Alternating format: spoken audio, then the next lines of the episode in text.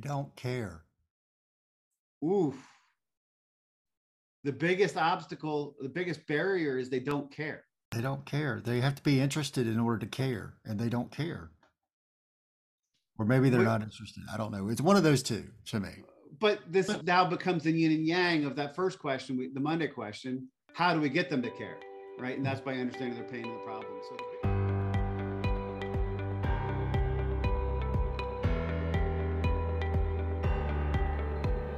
Welcome to Product Growth Leaders Topic of the Week, a podcast that explores product management and leadership topics through interactive conversations with our product leader panelists.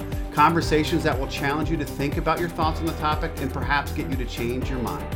I am Grant Hunter, co founder of Product Growth Leaders and the host and facilitator for these conversations.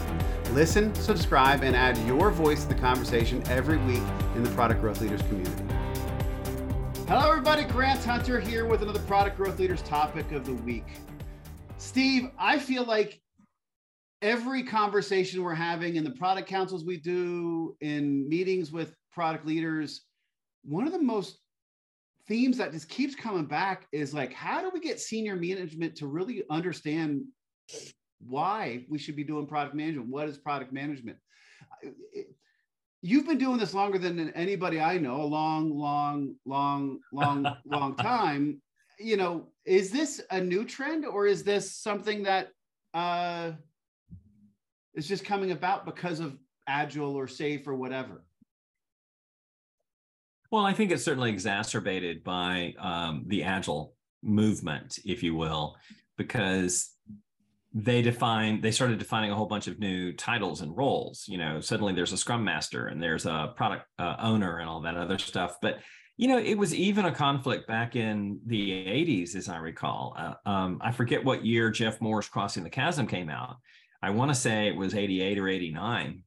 And even there, he was talking about the importance of product management um, and their role.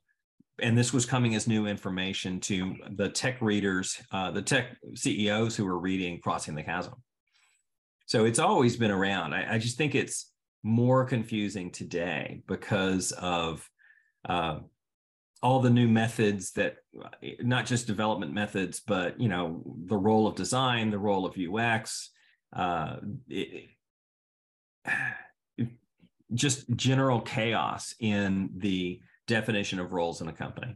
Well, and I think it's a definition of product, right? Uh, And I, I don't know if I've written this yet, but I know I've been thinking it. It's like, unfortunately, it seems like people have taken the word product and they assume product management, but really a lot of people talking product are talking about the triad, right? Product design, product management, and product development. And you can't, if, if you confuse each of those and sort of glop them all together, Mhm. it, it makes it even more confusing for the senior leader. So we actually Agreed. did this. We did we we had this topic a couple years ago, but I think just it keeps coming back, and we decided to talk about senior leadership support for product management. And I put in the question on Monday. Go and just to interrupt your whole flow there, um, you always can interrupt my flow, Steve. it's one of those things that if we don't talk about roles at the beginning of a training, we end up talking about roles continuously through the training. Um, and if if product managers can't agree on the role, no wonder senior leadership is confused. I, I completely agree. And, and